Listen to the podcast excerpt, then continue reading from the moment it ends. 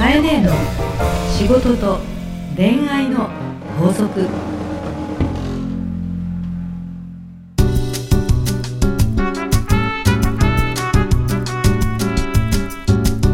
番組ナビゲーターのナグーです。カエネの仕事と恋愛の法則、始まりました。それではカエネ、今週もよろしくお願いいたします。よろしくお願いいたします。カエネ、聞いてくださいよ、うん、何何いやね、このスタジオ来る道中ですよ、うん、まあまあ、なんか女性のね、最近のファッションを見ていると、うん、あのミランダ・カーって言ってね、うん、まあ、結構その海外のセレブさんの真似した格好してる日本人の女性が多いななんて、うん、まあまあ、昔から結構思ってたんですけど、うん、まあ、その中でも、うん、そのレギンスっていうんですか、うん、あのタイツみたいなピチッとした、うん、ね、黒のピチッとしたやつ、うん、結構この麻布十番とか、はい、やっぱりこう、まあ、六本木界隈、まあ、おしゃれなこの街、うん、まあ、やっぱりそう格好してる人がですね、うん、非常に多いんですね、うん、自信のある人が多いのかもね。自信がある人が、まあ、うん、多いんだとは思うんですけど、はい、結構今日ですね、まあ、こう地下からですね、うん、こうエレベーターに乗ってね、うん、行こうかなと思ったら、うん、前にそのね、はあ、まあ、ミランダカー的な、うん、こう レ, ー的な レ, レギンスをこう履いた、うん、こうちょっとこう、うん、パツッとした感じの女性が僕の目の前に、うん、現れて現れてもう本当ね、ごめんなさい、うん、もう目のやり場に困っちゃうわけですよ、あれは男的にね。でも時期的にはこれからどんどんどんどんそういう露出な感じは多くなってくるよね。いやー、まあ嬉しいようなあれなんですけどね、うん、まあ、実際どうなんですかね、流行ってるんですかね、このレギンスっていうのはね、まあ、レギンス自体は流行ってるというより前からもうあるんだけど、はい、まあありますけどね、どんどんどんどんあの、はい、体が、ね、あのなんて言うんだろ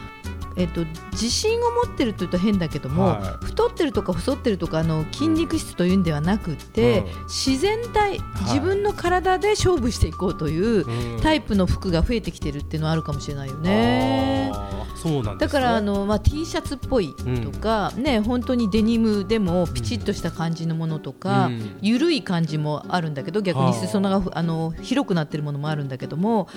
あのまず全体に、うん、自身で勝負していこうというのが傾向としてあるから、ありのままな、うん、自分である意味ナチュラルナチュラル、うん、ナチュラル思考。結構そういう人って、はい、あのミランダカーもそうだけど、はい、T シャツとか多くない？多いね。白い T シャツとか結構シンプルですよね。シンプルでしょ、はい、別にそのジャラジャラもついてないし、なんかリボンがいっぱいついてるとか、ね、フリフリがついてるとか、そんな感じじゃないでしょ。だからなんか最近結構そういうナチュラル系のやっぱりその色使いだったり、うんうん、でやっぱり切ってるというか、うん、そういう流れはありますよね。でそれが究極のファッションって思ってるわけだから、はい、ああの自分のその素の状態で、はい、これはあの女性客マーケティングの方でもあの話してるんですけども、はい、いろんなものをごてごて飾る時代ではなくなってきたっていう意味では、確かにボディラインが綺麗に見えて、胸とか腰とかお尻とかがピタッとくると、目のやり場っていう意味ではもう体のラインが全部出ちゃうから、ね、ちょっとドキッとしちゃうかもね。まあいい春だなという話でしたっていうことが言いたいわけよね。以上です。 OK ですまあじゃあ帰りもあの楽しみながら見ていただければと思いますはい。さあ、えー、今日もですね、皆さんから届いたメッセージをご紹介していきます。ポッドキャストネーム、鬼リーマンさん。鬼リーマンさん、サラリーマンじゃなくて鬼リーマンです、ね、うん。私はとにかく家族よりも仕事を優先しがちで、はい、えー、そのことで妻と揉めることが多いのです、はい、えー、大型連休前ですが、うん、サービス業ということもあり、まとまった休みを取ることは難しく、なかなか家族サービスできていないのが現状です、うん、仕事と家庭のバランス、どのように取ったら良いのでしょうか、うん、いやこれはなかなかやっぱこう、ね、日本人ってやっぱ働きすぎとかよく言いますよね、世界的に見ても、うん、あの金曜日に早く帰るっていう、はい、あのプレミアムフライデーってどうなんだろうか、うん、どうなんですか ね, ね。結局なかなか休めてないっていう現状もなんかあるような気がして、うん、私はあのほら麻布十番でお店してるってこともあって、はい、なぜだかでも確かにちゃんとこの金曜日になると人は増えてる、うん、あ、じゃあ効果はあるんですね。でなぜだか対象ではない人、つまりどう見ても奥様方かなって人が増えるのねで聞いてみたのよ、はあ、あのサラリーマンさんですかと、へ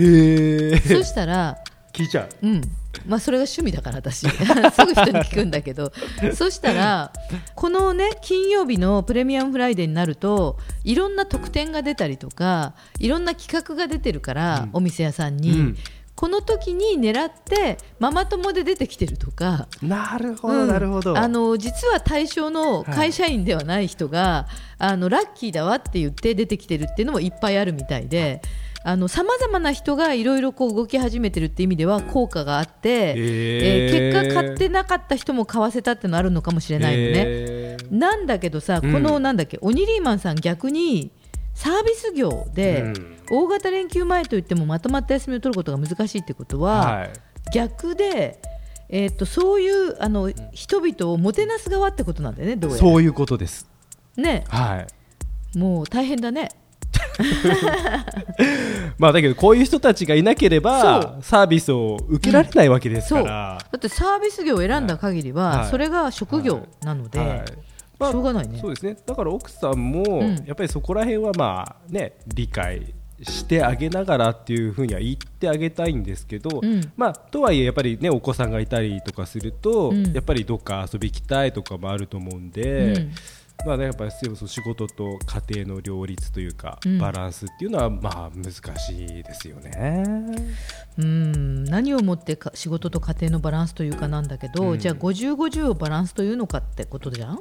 そうですねその比率ですよね、ねうん、あの別にその仕事を優先しがちっていうことが、はい、意識的に家族が、うんあの大事じゃなくてって意味じゃないと思うのね、うん、家族は大事だけれども意識的に仕事を優先しているっていうことなのか本当にそれとも、えーと、家族を大事にせずに仕事を大事に思っているのかこの辺どっちだと思う、うん、うーんどうなんですか、まあ、どっちか分かんないですけどオニリーマンでただ僕一つごめんなさい、うん、思い出したのは、うん、かね昔、うん、結構最初の配信の方で、うんやっぱり彼にもね創業した頃はすごく忙しくて、うん、やっぱり子供になかなか時間かけられなかったと、うん、ただだけど一瞬でも、うん、その触れ合える時にすごい愛情を注ぐっていう、うんうん、だからそれはもう本当に時間じゃなくて、うん、やっぱ愛情の深さなんだっていうことをやっぱ思い出したんですよ、うんうん、よく覚えてくださいましたね今急にピンときて、うんうん、だからなんか本当にそのね時の話をそのままなんかじゃないのかなと、うんはいま、時間じゃないそう、はい、まさにそうなのよあの、はい、時間で考えちゃダメ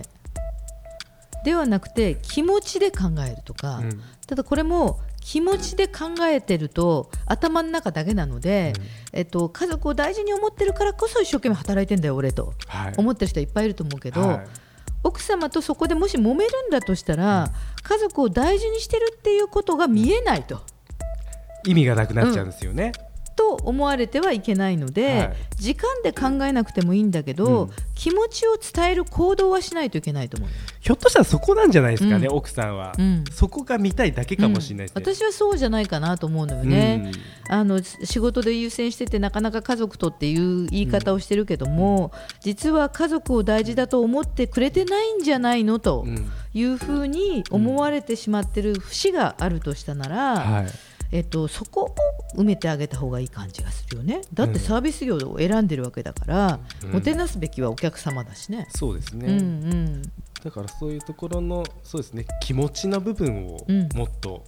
見せるという意識が大事なんじゃないかなと、うんうんまあ、いつも言ってますけどね、はい、あの時間で考えるよりも気持ちを伝えていくことを見せる化していくこと、うんまあ、あのナグーが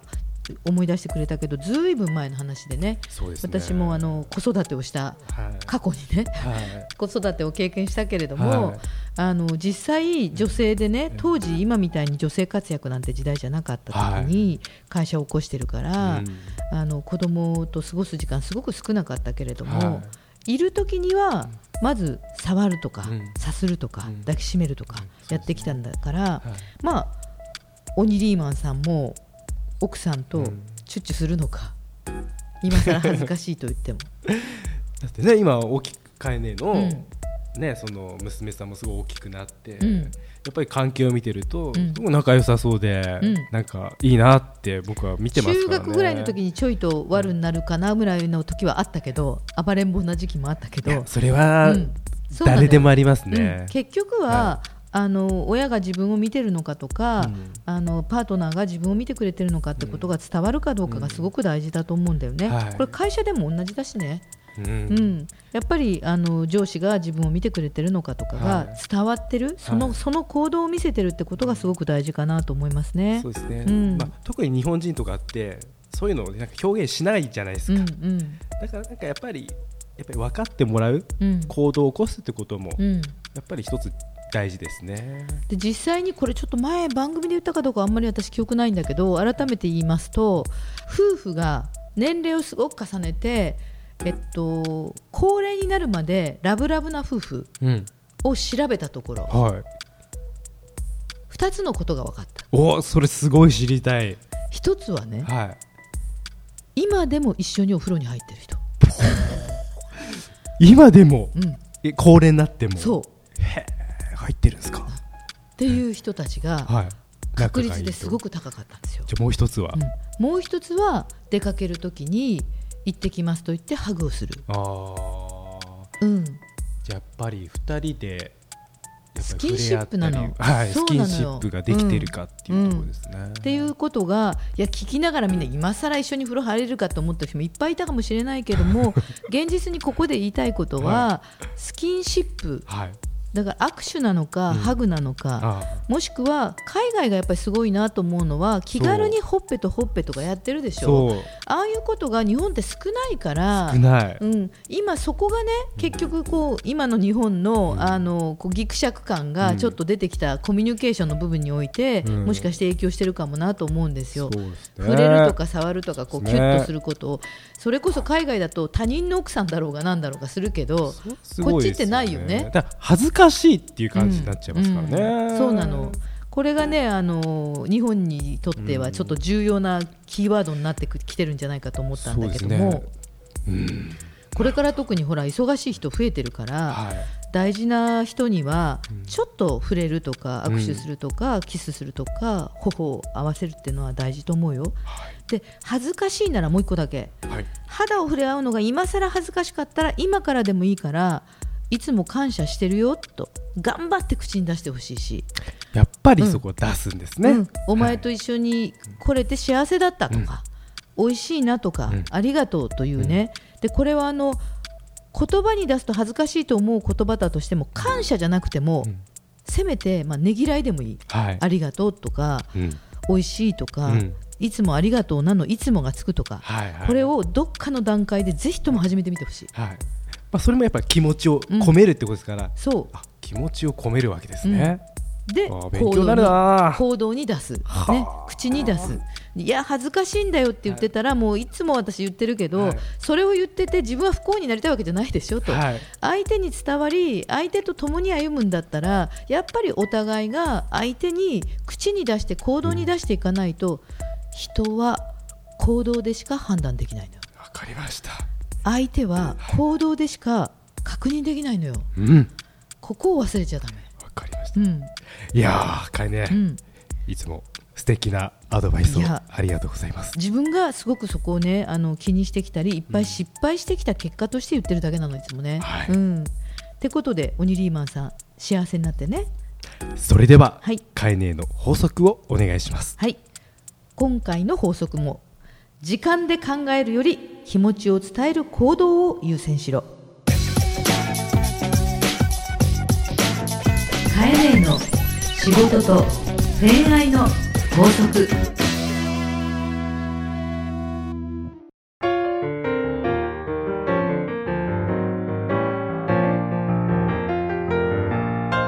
さあエンディングのお時間ですが、えー、皆さん公開収録が決定しておりますあっちの番組こっちの番組であのしつこく申し上げるかもしれませんけど